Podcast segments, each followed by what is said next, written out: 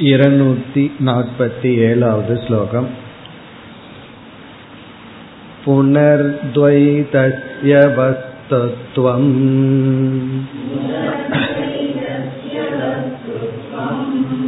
பாதி சேத்வம் ததா புனக.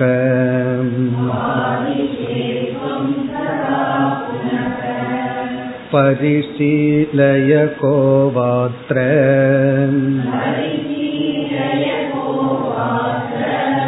प्रयासस्तेन ते वद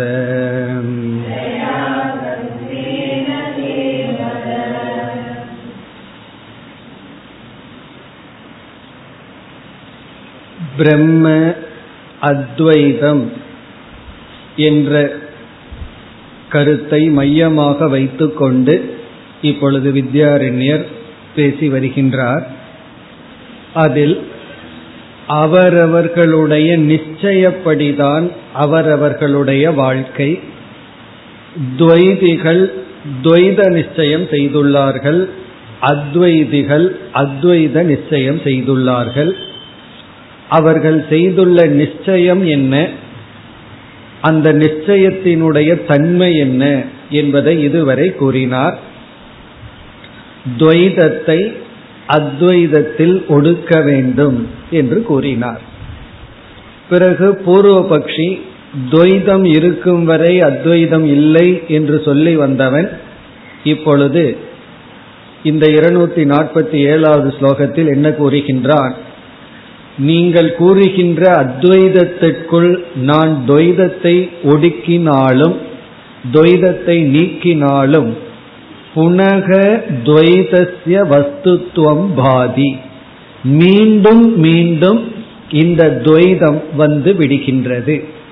இந்த துவைதமெல்லாம் பொய். இது உண்மையல்ல. இது வஸ்து அல்ல என்று நான் துவைதத்தை நீக்கி அத்வைதத்துக்குள் அனைத்தையும் ஒடுக்கினாலும் புனக மீண்டும் துவைதசிய வஸ்துத்துவம் வாஸ்தவத்துவம் இந்த துவைதம் வஸ்துத்துவம் என்றால் வாஸ்தவம் சத்தியம் என்பது எனக்கு வந்து விடுகிறதே என்று இப்பொழுது கூறுகின்றான் அதாவது இப்பொழுது பூர்வபக்ஷி புலம்பல் செய்ய ஆரம்பிக்கின்றான் எனக்கு மீண்டும் மீண்டும் இந்த துவைதம் உண்மையாக தெரிகிறதே. அதற்கு பதில் வஸ்துத்துவம் பாதிச்சே துவம் ததா புனக பரிசீலைய. அப்பொழுது இங்கு ஆசிரியர் அந்த பூர்வபக்ஷிக்கு உபாயத்தை கூறுகின்றார். துவம் புனக பரிசீலைய நீ மீண்டும் விசாரத்தில் சிந்தனையில் ஈடுபடுவாயாக. அதாவது ஆழ்ந்து சிந்தித்து இந்த துவைத ரூபமான ஜெகத் அச்சிந்திய ரச்சனா ரூபம் என்றெல்லாம் புரிந்து இது அசாரம் என்று நீ மனதில் நன்கு புரிந்து கொண்டு இது பொய் என்று சொல்கின்றாய். பிறகு விவகாரத்திற்குள் போகும் பொழுது திடீரென்று மீண்டும் துவைதம் சத்தியமாக வந்து விடுகிறது என்றால் வேறு மார்க்கமில்லை. நீ மீண்டும் விசாரத்தில் ஈடுபடு. மீண்டும் ஆராய்ச்சியில் சிந்தனையில் விவேகத்தில் ஈடுபடு. அதாவது நிதித்தியாசனம் என்கின்ற தியானத்தில் ஈடுபடு என்று சொல்கின்றார்.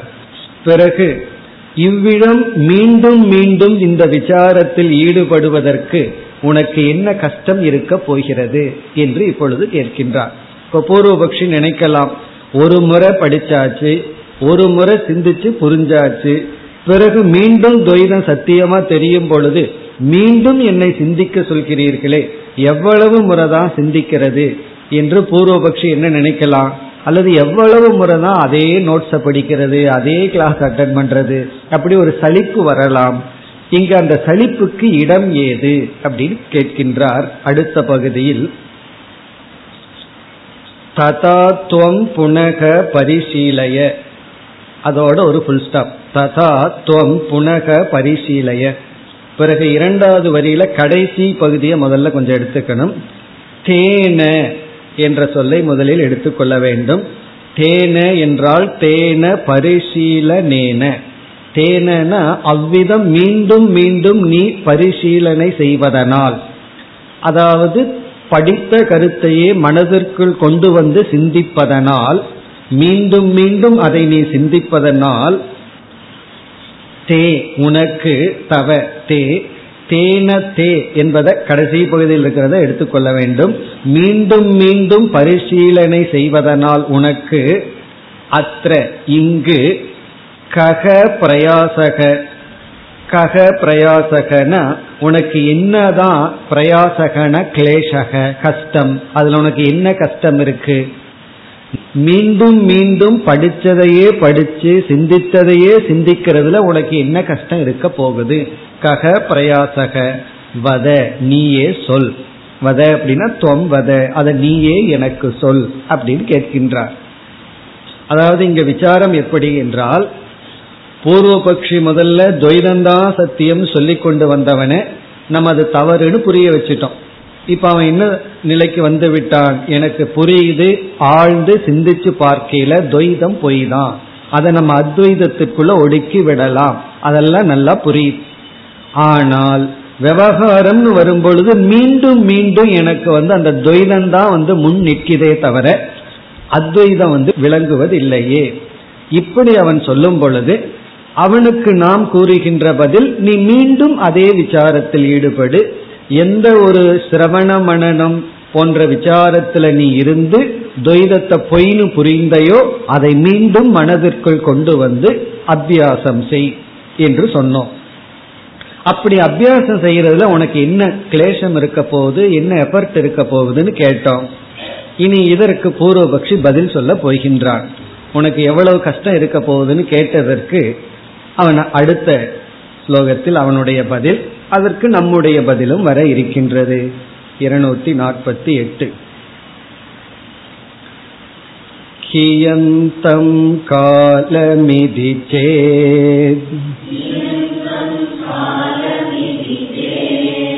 केतोऽयं द्वैत इष्यताम्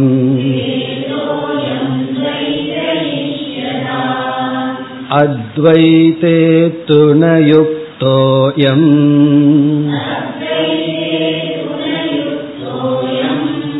सर्वानर्थनिवारणात्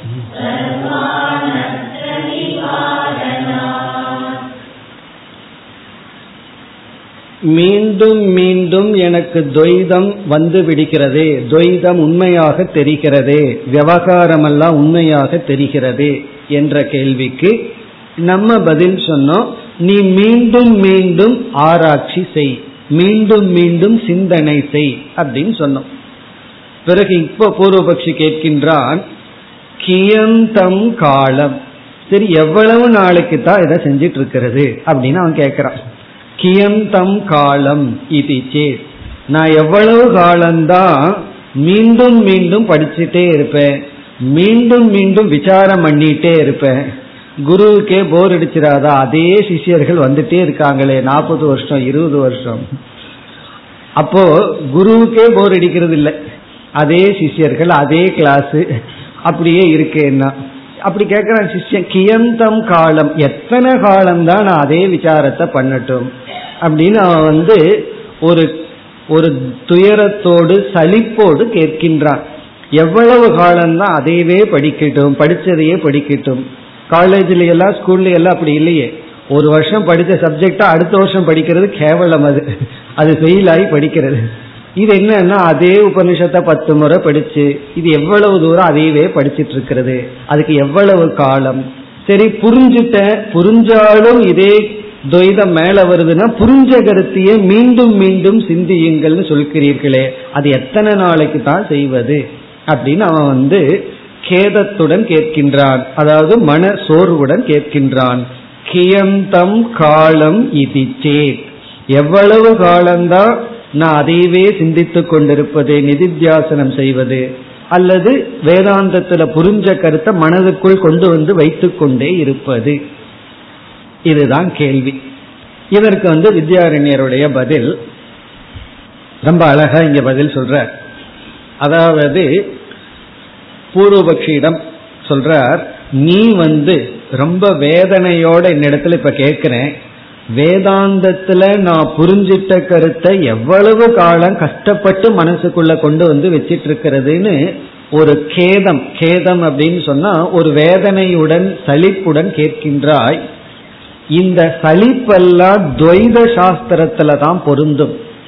அத்வைத சாஸ்திரத்துக்குள்ள பொருந்தாது காரணம் நிதித்தியாசனம்னு இப்பொழுது நான் உன்னிடத்துல சொல்ற சாதனை எப்படிப்பட்டதுன்னா எப்படிப்பட்ட சிந்தனையை நீ தொடர்ந்து மேற்கொள்ள வேண்டும்னு நான் சொல்றேன் அப்படின்னா நான் பூர்ணமானவன் நான் திருப்தியானவன் எனக்கு சம்சாரம் இல்லை இப்படிப்பட்ட எண்ணத்தை தான் நீ திரும்ப திரும்ப உனக்குள்ள கொண்டு வரணும்.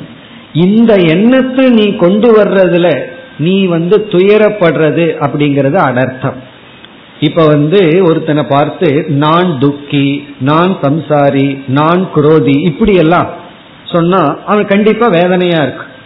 ஆனா நான் பூர்ணமானவன் இப்படி நினைக்கிறதுலயே ஒரு மகிழ்ச்சி இருக்கு. ஆகவே அத்வைதத்திற்குள் நிதித்தியாசனம் என்பது வேதனைக்குரிய சாதனை அல்ல. இந்த வேதனைக்குரிய சாதனை எல்லாம் துவைதத்துல தான் இருக்கு. என்ன துவைதத்துல தான் எஜமானன் வேறு யாகம்ங்கிறது வேறு எந்த தேவதையை உபாசிக்கின்றோங்கிறது வேறு பலன் வேறு.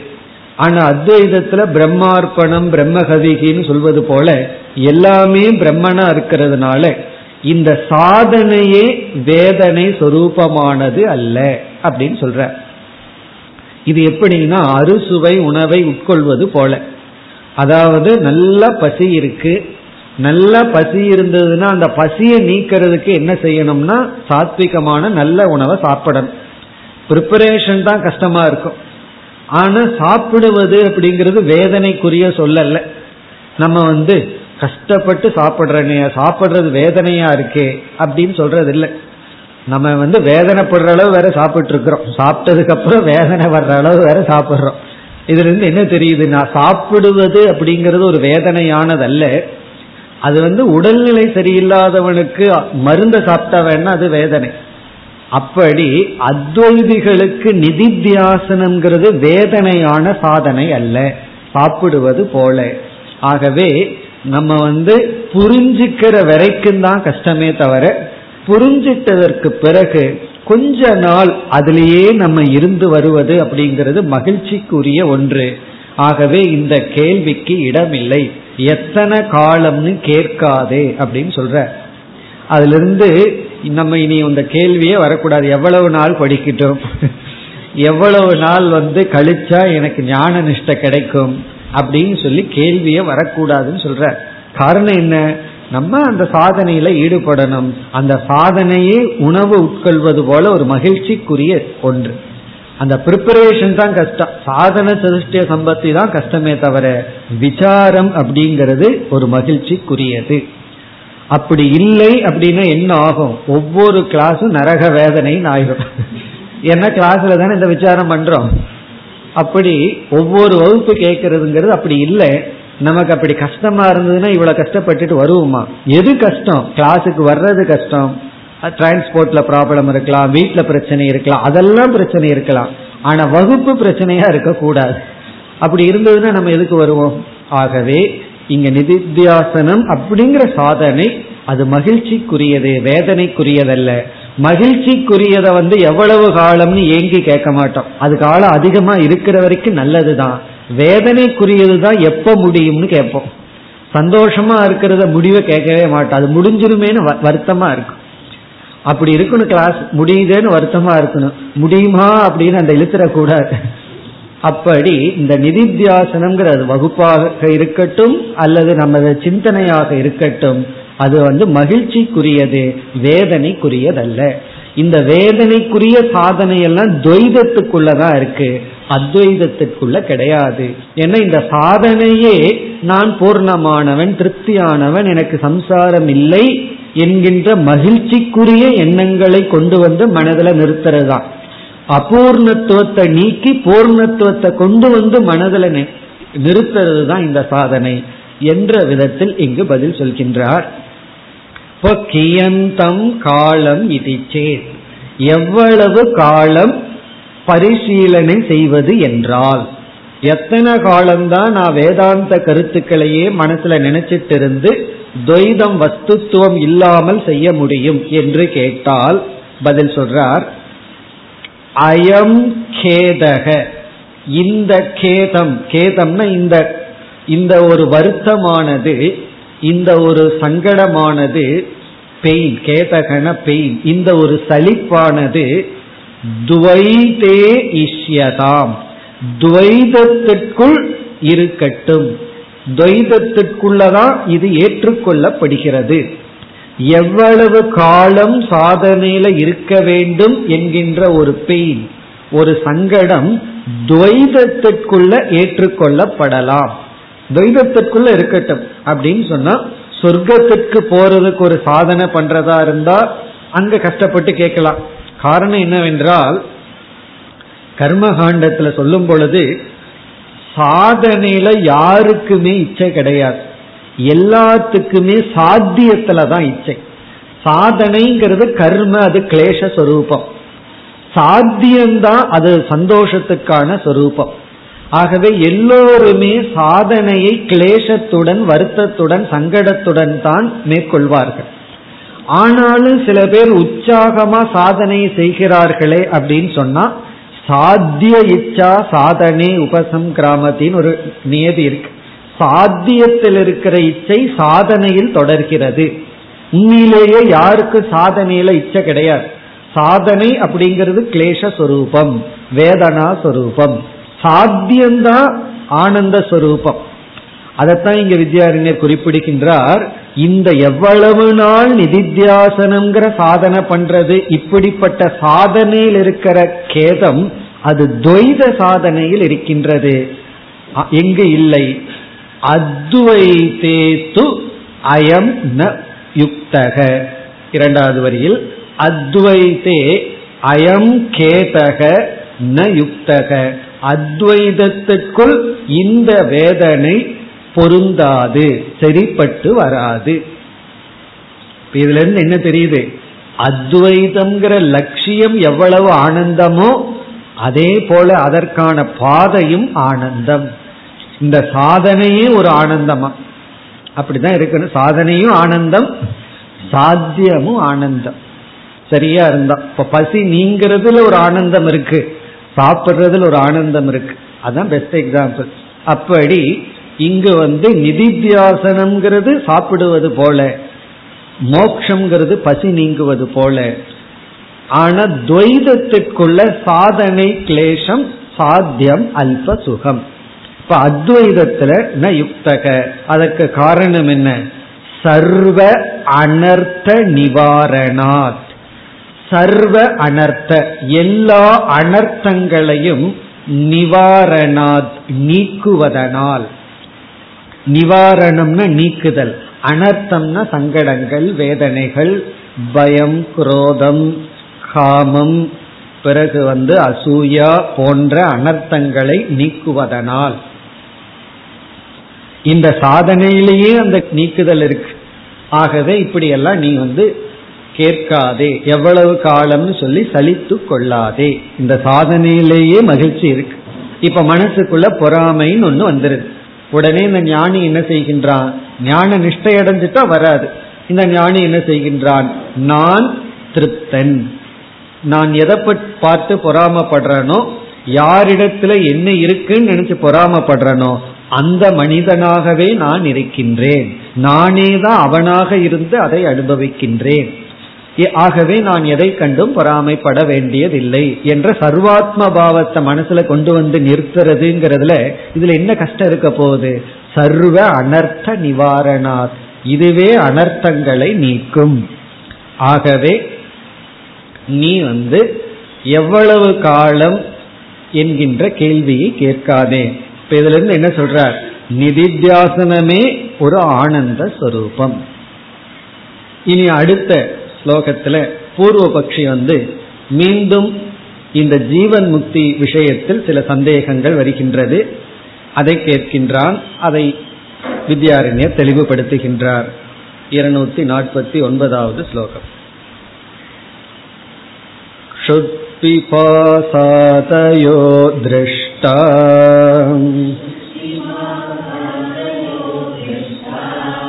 यथा पूर्वं मयीति चेत् मच्शब्दवाच्येऽहङ्कारे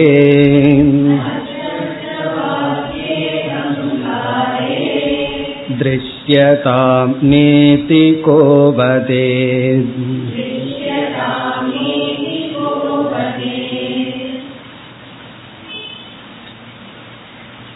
இங்கு பூர்வபக்ஷி மீண்டும் ஒரு சந்தேகத்தை கேட்கின்றார் சென்ற ஸ்லோகத்தில் கூறினார் நிதித்தியாசனமே ஒரு மகிழ்ச்சிக்குரியது. நிதித்தியாசனத்தினுடைய பலனாக வருவதும் அனைத்து அனர்த்தங்களும் நீங்குகின்ற நிலைன்னு சொன்னார். ஏன்னா அத்வைதத்துல சர்வ அனர்த்த நிவாரணம் எல்லா அனர்த்தங்களும் நீங்கியதுதான் அத்வைதம்னு சொன்னார். இங்க பூர்வபக்ஷி வருகின்றார். இதற்கெல்லாம் நீங்களே பதில் சொல்லி விடுவீர்கள். சாதாரண மிக எளிமையான பூர்வபக்ஷம். எளிமையான பூர்வபக்ஷம்னா நல்ல வேதாந்தம் படித்தவர்களுக்கு சாதாரண மக்களுக்கு இது ஒரு பெரிய சந்தேகம்தான். இப்போ பூர்வபக்ஷத்தை கேட்டால் உங்களுக்கே புரிஞ்சிடும் எவ்வளவு சிம்பிளான கேள்வி எனக்கு தெரியுறது கூட தெரியலையே அப்படின்னு நீங்களே சொல்வீர்கள். பிபாசாதயக திருஷ்டா யதா பூர்வம் மயி. அதாவது இங்க என்ன சொல்றான்? நான் அத்வைத சொரூபம் என்று தெரிந்தாலும் மயி அத்வைதந்தா உண்மைன்னு ஏற்றுக்கொள்ளப்பட்டுள்ள என்னிடத்திலும் மயி யதா பூர்வம் இந்த ஞானத்துக்கு முன்னாடி எப்படி இருந்ததோ அப்படி ஷுத்து பிபாசா க்ஷுத் அப்படின்னா பசி பிபாசான தாகம் ஆதயகன எக்ஸெட்ரா அதாவது வெளி சூழ்நிலை உஷ்ணமா இருந்தா உடல் உஷ்ணமா இருக்கு குளிரா இருந்தா குளிர் அடிக்குது. இப்படி பசி தாகம் முதலிய துயரங்கள் திருஷ்டா நான் அதை அனுபவிக்கின்றேனே. இப்படி அவன் கேட்கிறான் நான் அத்வைத சொரூபம்னு எனக்கு தெரிந்தாலும் கூட மயி என்னிடத்தில் யதாபூர்வம். இந்த ஞானத்துக்கு முன்னாடி எப்படி இருந்ததோ அப்படி இருக்கின்ற பசி க்ஷுத் பிபாசா தாகம் ஆதையக ஆதின்னு சொன்னா வெளியிருக்கின்ற சீதோஷ்ணம் உடலுக்கு வருகின்ற நோய் பிறகு நமக்கு வருகின்ற மானம் அபமானம் எக்ஸெட்ரா திருஷ்டா அனுபவிக்கப்படுகிறதே. இந்த பூர்வபக்ஷி என்ன நினைக்கிறான்? நான் நான் அத்வைதின்னு புரிஞ்ச உடனே பசி இருக்கக்கூடாது தாகம் இருக்கக்கூடாது எல்லாம் வந்து யாருமே என்ன வந்து குறை சொல்லக்கூடாது. பிறகு வெளியிருக்கிற உஷ்ணம் அதெல்லாம் எனக்கு தெரியக்கூடாது. ஒரு கஷ்டத்தையும் என்னுடைய உடல் அனுபவிக்க கூடாது ஆனா அப்படி இல்லையே. ஞானம் வர்றதுக்கு முன்னாடி எனக்கு என்னென்ன அனர்த்தம் உடல் வழியா இருந்ததோ அது அப்படியே இருக்கே. பிறகு உடல்ல என்னென்ன நோயெல்லாம் இருந்தோ அதெல்லாம் போயிடணும். அப்படியெல்லாம் நடந்திருக்கணும். ஆனா அப்படி நடக்கவில்லையே அப்படின்னு சொல்லி பூர்வபக்ஷி கேட்கிறான் ஷுத் பிபாசா பசி தாகம் நோய் மானம் அபமானம் சீதம் உஷ்ணம் இவைகள். இந்த ஞானத்திற்கு முன்னாடி எப்படி இருந்ததோ அப்படியே இருக்கே. என்னதான் மாறி இருக்கு? அப்படி கேட்கிறார். இது சேர் என்று நீ கேட்டால். இங்க வித்யாரண்யர் பதில் சொல்றார். இவருடைய பதில் நம்மளா இருந்து என்ன பதில் சொல்லுவோம்? யோசிச்சு பார்க்கணும். ரெண்டாவது வரிய படிக்கிறதுக்கு முன்னாடி நமக்கு என்ன பதில் தோன்றது வித்யாரண்யர் என்ன சொல்றார்? இருக்கும். அப்படித்தான் இருக்குங்கிற அதுதான் பதில். யாரு சொன்னா இல்லை. அந்த மாதிரி எல்லாம் இருக்காதுன்னு யாரு சொன்னா. ஞானம் வந்துட்டா பசி போயிரும் தாகம் போயிரும். வெளி சூழலில் இருக்கிற உஷ்ணம் குளிர் இதெல்லாம் நீங்கும்னு யாரு சொன்னா அப்படின்னு கேட்கிறார் பிறகு அதுக்குள்ள ஒரு அழகான பதிலையும் வச்சு சொல்றார். மச்சப்த வாச்சியே அகங்காரே திருஷ்யதாம். திருஷ்யதாம் ந இது கோவதேத் திருஷ்யதாம் ஃபர்ஸ்ட் அதை எடுத்துக்கோ. திருஷ்யதாம்னா இருக்கட்டும். இதெல்லாம் எனக்கு தெரியுதேன்னா தெரியட்டும் இருக்கட்டும் அப்படின்னு சொல்ற. அதாவது ஞானம் அடைஞ்சதற்கு பிறகும் எனக்கு வந்து பசிதாகம் முதலிய அனர்த்தங்கள் தெரிகிறதே அப்படின்னா திருஷ்யதாம் தெரியட்டும். ஆசீர்வாதம் வேற பண்ற நல்லா தெரியட்டும். ந இது கோவதே கடைசி பகுதி. தெரியாது என்று யார் கூறினார்கள்? ந இதி இதெல்லாம் இருக்காது என்று ககவதே யார் உனக்கு கூறினார்கள்? அப்படி யாராவது உனக்கு பிராமிஸ் பண்ணியிருக்காங்களா? அப்படின்னு கேட்கிற அப்படின்னா அப்படி யாருமே நம்ம சொல்லவில்லை. நானும் சொல்லல யாரும் சொல்லல அப்படிங்கிற. அதாவது வேதாந்தம் படிச்சா எல்லா வெளி சூழ்நிலைகள் இருக்கிற ப்ராப்ளம் எல்லாம் போயிரும்னு சொல்லி யாரு சொன்னா? அப்படின்னா வேதாந்தத்தை வந்து பீச்சில் தான் நடத்த முடியும். கோடிக்கணக்கான மக்கள் வந்து உட்கார்ந்துருவார்கள். வேதாந்தம் படித்த உடனே வெளி சூழ்நிலையில் இருக்கிற அனர்த்தம் எல்லாம் போயிரும்னு சொன்னா நம்ம வந்து இந்த மாதிரி கிளாஸ்ல எல்லாம் நடத்த முடியாது. இப்ப கோவதே இப்படியெல்லாம் நீங்கும்னு யாரு உனக்கு சொன்னா? பிறகு இங்கே கருத்தை முதல் பகுதி இரண்டாவது வரியில் மச்சப்த வாச்சியே அகங்காரே. நீ என்னென்ன அனர்த்தத்தை சொன்னையோ அந்த அனர்த்தமெல்லாம் மத் சப்த. மத் சப்தக அப்படிங்கிறது அகம் என்கின்ற சப்தம். மத் சப்தம். நான் என்கின்ற சப்தத்தில் உள்ள அகங்காரே அகங்காரத்தில்.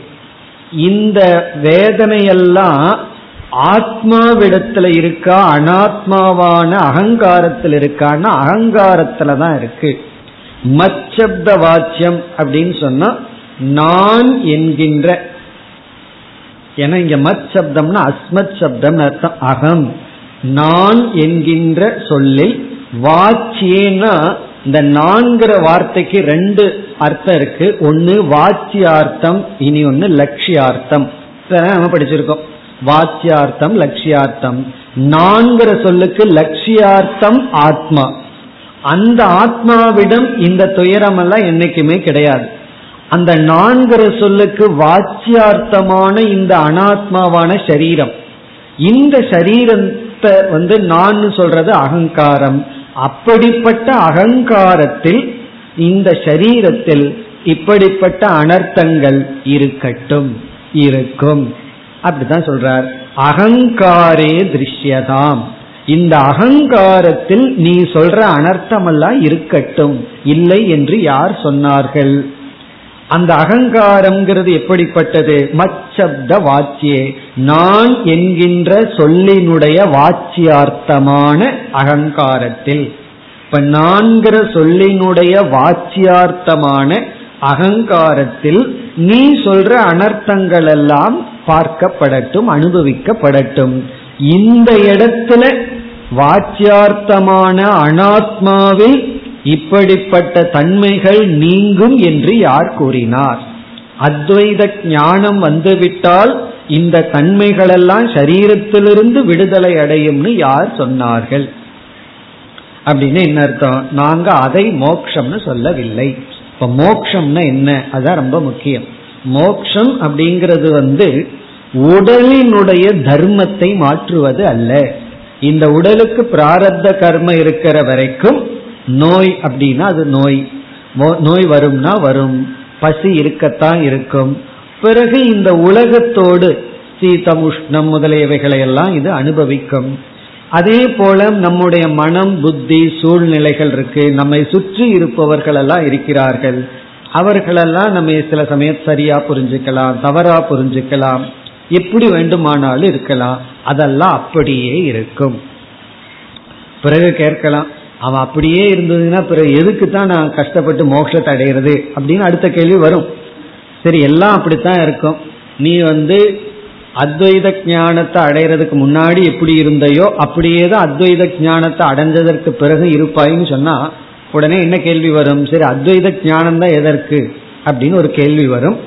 அப்ப அதற்கு பதில் இங்க வச்சிருக்கார் நீ வந்து நான்கிற சொல்லுக்கு அகங்காரம்னு பொருள் எடுத்துட்டீங்கன்னா இதெல்லாம் உனக்கு வந்துடும் நான்கிற சொல்லுக்கு லட்சியார்த்தமான சைத்தன்யம்னு அர்த்தம் செய்து விட்டால் அதெல்லாம் யாருக்குனா உன்னுடைய திருஷ்யமான இந்த உடலுக்கு உனக்கு அல்ல.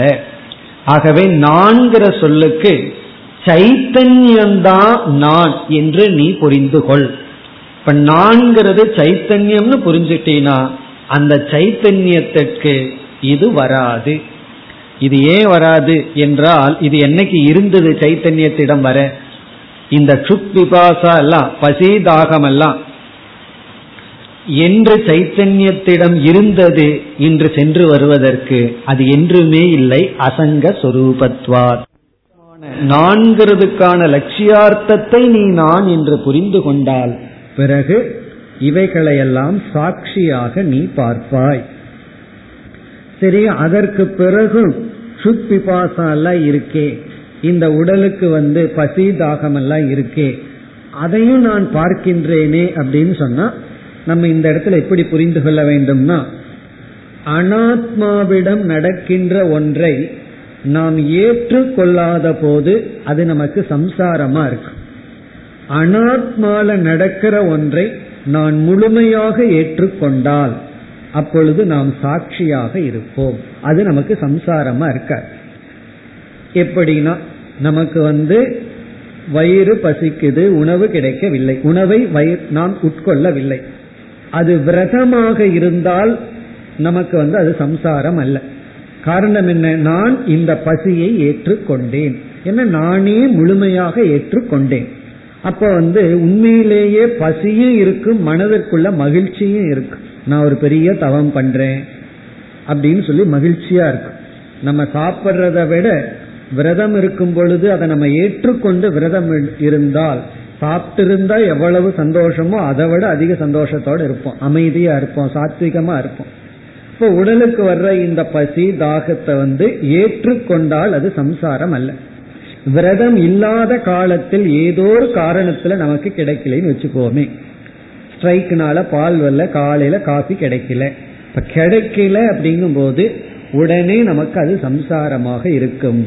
இப்ப நான் சைத்தன்ய சொரூபம்னு புரிஞ்சிட்டு இந்த உடல் எனக்கு திருஷ்யம் என்று இந்த உடலை நான் சாட்சியாக பார்க்கும் பொழுது இந்த உடலுக்கு வருகின்ற நோய் தாகம் பசி இவைகளையெல்லாம் ஏற்றுக்கொண்டால் இந்த ஞானம் வந்து அக்செப்டன்ஸையும் திதிக்ஷையும் கொடுக்கும். ஏற்றுக்கொண்டால் பிறகு வந்து அது சம்சாரம் இல்லை.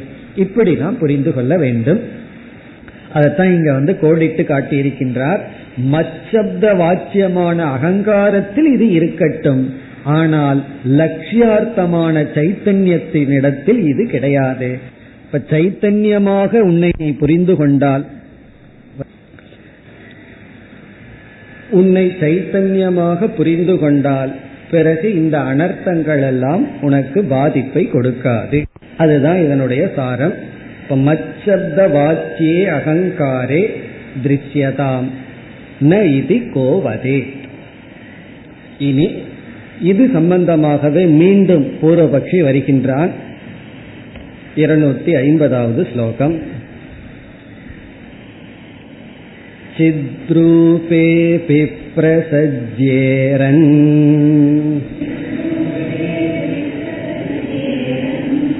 तादात्म्याध्यासतो यति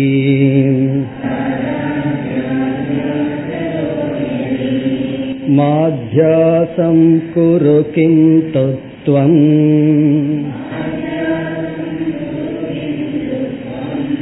विवेकं कुरु सर्वदा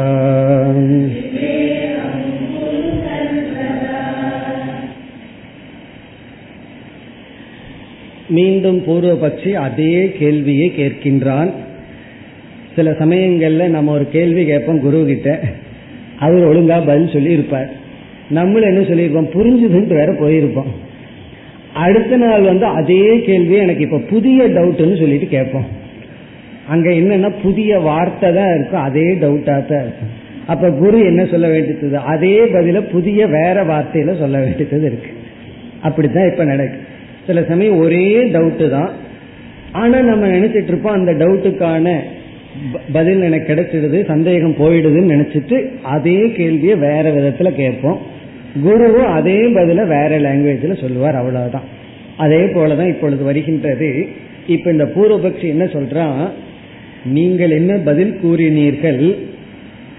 இந்த சுத்திபாசா இவைகளெல்லாம் வாச்சியார்த்தமான சரீரத்துல தான் அகங்கிறதனுடைய வாச்சியார்த்தமான சரீரத்துக்குலாம் இருக்கு. சித்ரூபமான அதாவது சைத்தன்யத்தின் இடத்தில் இல்லை. அப்படி சொன்னீர்கள். ஆனா இந்த சரீரமோ எப்படி எங்க இருக்குன்னா சைத்தன்யத்துக்கு மிக மிக அருகில் இருக்கு.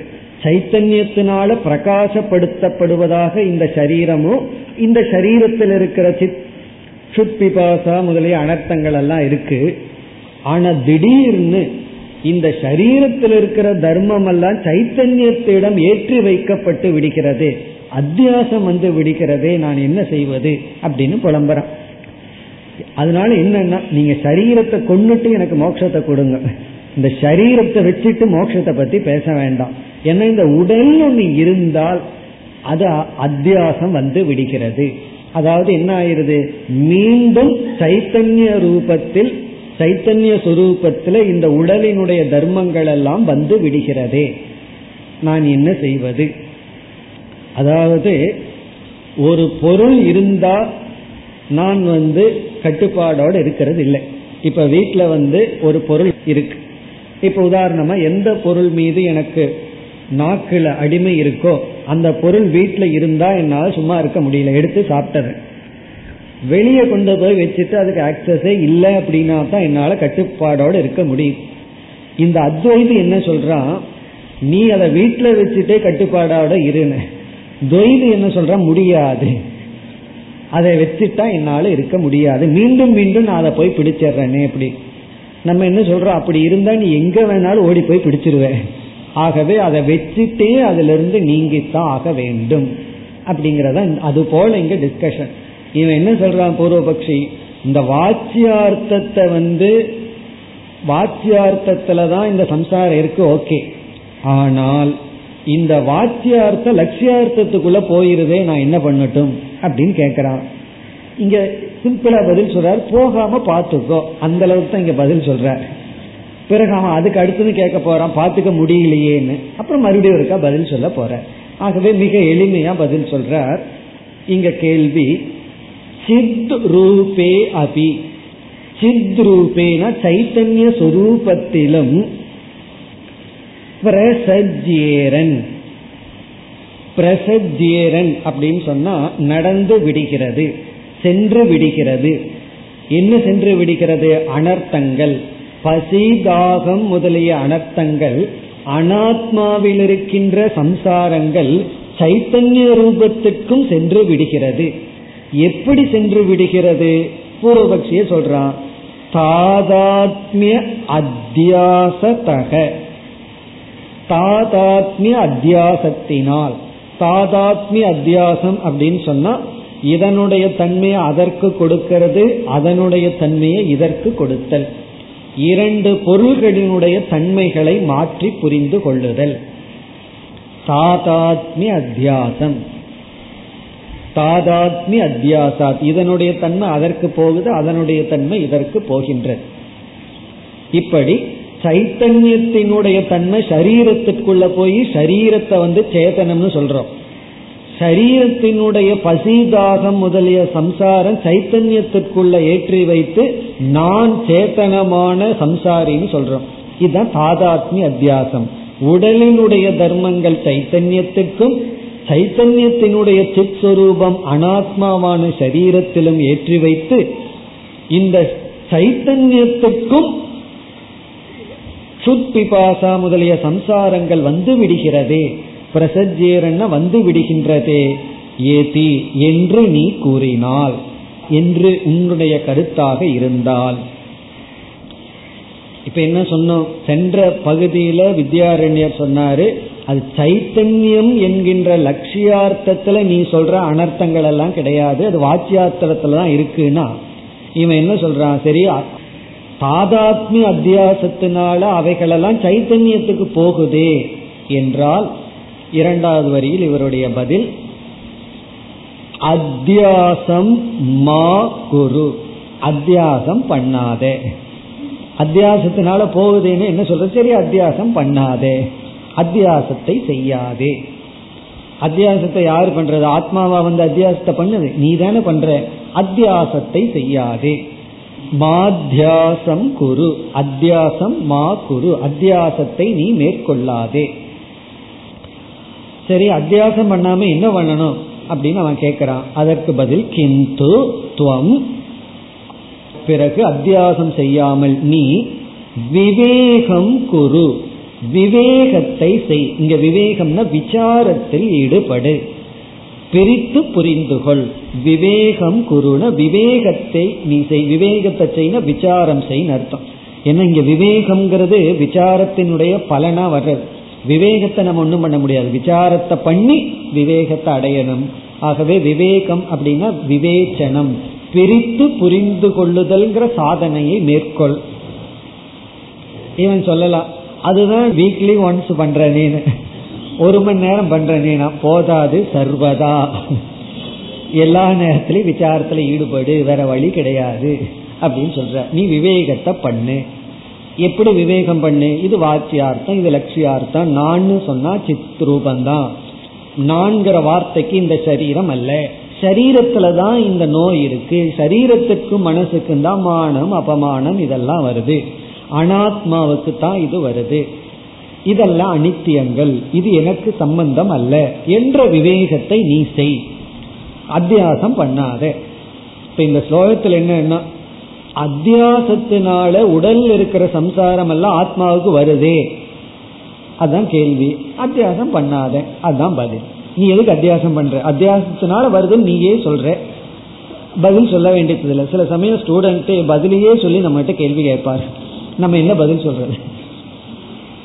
இதுதான் பதில் அப்படின்னு பதிலையே முதல்ல சொல்லி கேள்வி கேட்டா நம்ம என்ன சொல்றது? நீ சொல்றதுதான் பதில். உன்னிடத்திலேயே பதில் இருக்கு. அதைத்தான் சொல்றார். மா அத்தியாசம் குரு. தாதாத்மிய அத்தியாசத்தினால இந்த சம்சாரம் எல்லாம் சைத்தன்யத்திற்குள்ள வருது அப்படின்னா இது ஒரு கேள்வியா? அதான் ஆகவே நீ அத்தியாசம் பண்ணாத அப்படின்னு சொல்ற. உடனே மீண்டும் பூர்வபக்ஷி வருகின்றான். சும்மா அத்தியாசம் பண்ணாதன்னு சொல்கிறீர்கள். ஆனா என்ன ஆகின்றது? அடுத்த ஸ்லோகம் இருநூத்தி ஐம்பத்தி ஒன்று. जडिद्यभ्यास आयाति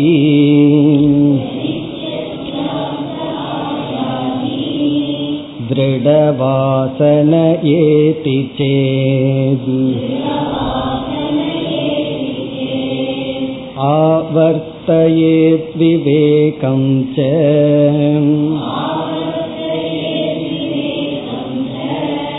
दृढं वासयितुं सदा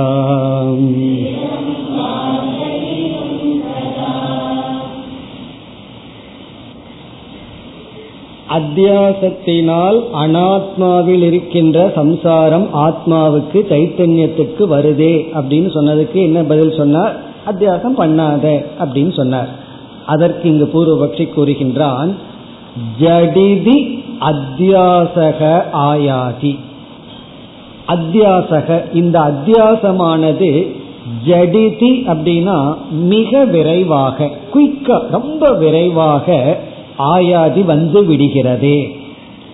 ஜடிதி மிக மிக விரைவாக அது வந்துடுதே. நீங்க அத்தியாசம் பண்ணாதேன்னு சொல்கிறீர்கள். நான் என்ன பண்ணலாமா வேண்டாமான்னு ஜோசியம் பார்த்துட்டா பண்றேன். வந்துருதே அப்படிங்கிறான். ஜடிதி ஜடிதினா மிக விரைவாக ஆயாதி வந்துருதே. எனக்கு என்ன சாய்ஸா இருக்கு. அத்தியாசம் பண்ணலாமா வேண்டாமா? இப்போ ஒருத்தர் என்னை பார்த்து திட்டுறார். நான் உட்காந்து யோசிக்கிறேன். இப்போ அத்தியாசம் பண்ணி அந்த திட்டுறதை நினைச்சு துயரப்படலாமா? இல்ல அத்தியாசம் பண்ணாம விட்டுடலாமா அப்படியா நான் நினைச்சிட்டு இருக்கேன். ஜடுதி பை ஜஸ்ட் லைக் தட் எனக்கு அத்தியாசம் வந்தாச்சு அவர் திட்டுறாரு உடனே நானும் திருப்பி திட்டியாச்சு எல்லாம் ஆயாச்சு. அதைத்தான் சொல்றான். ஜடிதினா வெரி குயிக்லி அதாவது அந்த இடத்துல தான் கால தத்துவமே மறந்து போகுது. காலமே இல்லாம ஒண்ணு நடக்குதுன்னா இது அத்தியாசம் தான் ஏதாவது ஒண்ணு நடக்கிறதுக்கு ஒரு டைம் வேணுமல்ல. இது டைம்லெஸ்லயே இந்த அத்தியாசம் வந்துருதேன்னா. ஜடுதி அத்தியாசக ஆயாதி. சரி குரு வந்து சரி இவனுக்கு காரணம் சொல்லலாம் அப்படின்னு போறாரு. சரி எதனால உனக்கு இந்த அத்தியாசம் வருதுன்னு காரணம் சொல்லலான்னு போகும்போது சிஷ்யனே வேற காரணத்தையும் சொல்றான். அதுவும் வேற அவனுக்கு தெரியுது. தெரியாத சிஷியங்களுக்கு சொல்லலாம். எல்லாம் தெரிஞ்சவங்களுக்கு எப்படி உபதேசம் பண்றது? அவனே சொல்றான் திருட வாசனையா? திருட வாசனையினால எனக்கு அத்தியாசம் வந்துருது அப்படின்னு சொல்கின்றார் சிஷ்யனே. திருட வாசனையா இது இந்த வாசனை அவ்வளவு திருடமா உறுதியா இருக்கு. இந்த அனாத்மாவில அகங்கிற புத்தி இருக்கே அந்த வாசனை அவ்வளவு உறுதியாக இருக்கின்றது. அதனால் எனக்கு மீண்டும் மீண்டும் அத்தியாசம் வந்து விடுகிறது. நான் எவ்வளவுதான் படிச்சிருந்தாலும் எவ்வளவுதான் என்னுடைய அறிவுல விஞ்ஞானமய கோஷம் அவ்வளவு கிளாரிட்டியோட இருந்தாலும் இதுக்கு மேல விஞ்ஞானமய கோஷத்தை கிளாரிட்டி பண்ண முடியாது. அவ்வளவுதான் மேக்சிமம் ஆப்டிமம் வந்தாச்சு. இருந்தாலும் இந்த ஆனால் ஒன்று இருக்கு. அதான். இருந்தாலும் ஜடிதி ஆயாதி. அது வந்து விடுகிறது. இப்படி திருட வாசனையா? அந்த வாசனையினால் சம்ஸ்காரத்தினால் வந்து விடுகிறது. இது நான் என்ன பண்ணட்டும்? இனி இங்கு பதில் கூறுகின்றார். இரண்டாவது வரியில் ஆவர்த்தையே விவேகம் திருடம் வாசயிதும் சதா. அதாவது இங்கு வந்து என்ன சொல்கின்றார்? உனக்கு வந்து நான்கிற சொல். அதனுடைய அர்த்தம் வந்து அனாத்மா அப்படிங்கிறது. ஆரம்பத்தில் அது ஒரு அறிவா இருந்தது. அதற்கு பிறகு இந்த அனாத்மாவான உடல்ல நான் நான் சொல்லி சொல்லி அந்த அறிவே வாசனையாக மாறி விட்டது திருட வாசனையாக மாறி விட்டது இப்பொழுது உனக்கு ஒரு புதிய அறிவு வந்திருக்கு. நான்கிறது சித் சுரூபம். இப்ப எந்த உனக்கு ஒரு காலத்துல நான்கிறது அனாத்மா என்ற அறிவு திருடமா வாசனையா இருந்ததோ அதே போல நான் சைத்தன்யம் என்கின்ற அறிவு வாசனையாக திருடமாகும் வரை நீ அந்த அறிவை அத்தியாசம் செய்ய வேண்டும். இதுதான் இங்கு வந்து நிதித்தியாசனம் என்கின்ற சாதனை. அதைத்தான் கூறுகின்றார். ஆவர்த்தையே விவேகம் ஆவர்த்தையே அப்படின்னு சொன்னா மீண்டும் மீண்டும் ஆவர்த்தனம்னா திரும்ப திரும்ப செய்தல். விவேகம். இந்த விவேகத்தை நீ மீண்டும் மீண்டும் மனதிற்குள் கொண்டு வந்து அசைப்போடு. ஏற்கனவே நம்ம பார்த்தது தான் இப்ப வேற லாங்குவேஜ்ல பார்த்துட்டு இருக்கோம். இதுக்கு முன்னாடி சொன்ன அதே கருத்து தான் விவேகம் ஆவர்த்தையே. இந்த விவேகத்தை நீ மீண்டும் மீண்டும் மனதிற்குள் கொண்டு வா. புதிதான விஷயம் அல்ல. இதே விவேகத்தை நீ மீண்டும் மீண்டும் கொண்டு வா. கொண்டு வந்து ஆவர்த்தனம் செய். ஆவர்த்தி ஆவர்த்தனம்னா அத்தியாசம் புன புனகரணம் மீண்டும் மீண்டும் செய்தல். எதற்கு? அத பதில் சொல்றார். திருடம் வாசயிதும். திருடம் வாசயிதும்னா இந்த ஞானத்தினுடைய வாசனையை திருடப்படுத்த உறுதிப்படுத்த. என்ன உனக்கு வந்து வேற ஒரு வாசனை உறுதியா இருக்கு? நான் சரீரம்ங்கிற வாசனை உறுதியா இருக்கு. அதே போல இந்த வாசனையை உறுதிப்படுத்த நான் சைத்தன்யம்ங்கிற வாசனையை உறுதிப்படுத்த நீ மீண்டும் மீண்டும் ஆவருத்தி செய். விவேகத்தை மீண்டும் மீண்டும் கொண்டு வா. இந்த அபியாசத்துக்கு பதஞ்சலி மூணு லட்சணம் சொல்ற. ரொம்ப அழகான கருத்து. இந்த அபியாசம்னா என்ன? மீண்டும் மீண்டும் செய்தல் அப்படிங்கிறதுக்கு விளக்கம். முதல் கருத்து வந்து தீர்க்க காலம் பத்து மூணு கண்டிஷன் தீர்க்க காலம் பத்து கண்டிஷன் தீர்க்க காலம்னா அதிக நாள் செய்ய வேண்டும். தீர்க்க காலம் அதாவது ஒன்று நமக்கு வாசனையா மாற வேண்டும்னா அத்தியாசம் பண்ணணும் மீண்டும் மீண்டும் செய்யணும்னு பார்த்தோம். அந்த மீண்டும் மீண்டும்ங்கிற அத்தியாசத்துக்கு கொடுக்கிற லட்சணம் ஒன்று தீர்க்க கால இரண்டாவது நைரந்தர்ய. நைரந்தர்யம்னா இடைவிடாமல். தீர்க்க காலம் நீண்ட காலம் இடைவிடாமல். நைரந்தர்யம்.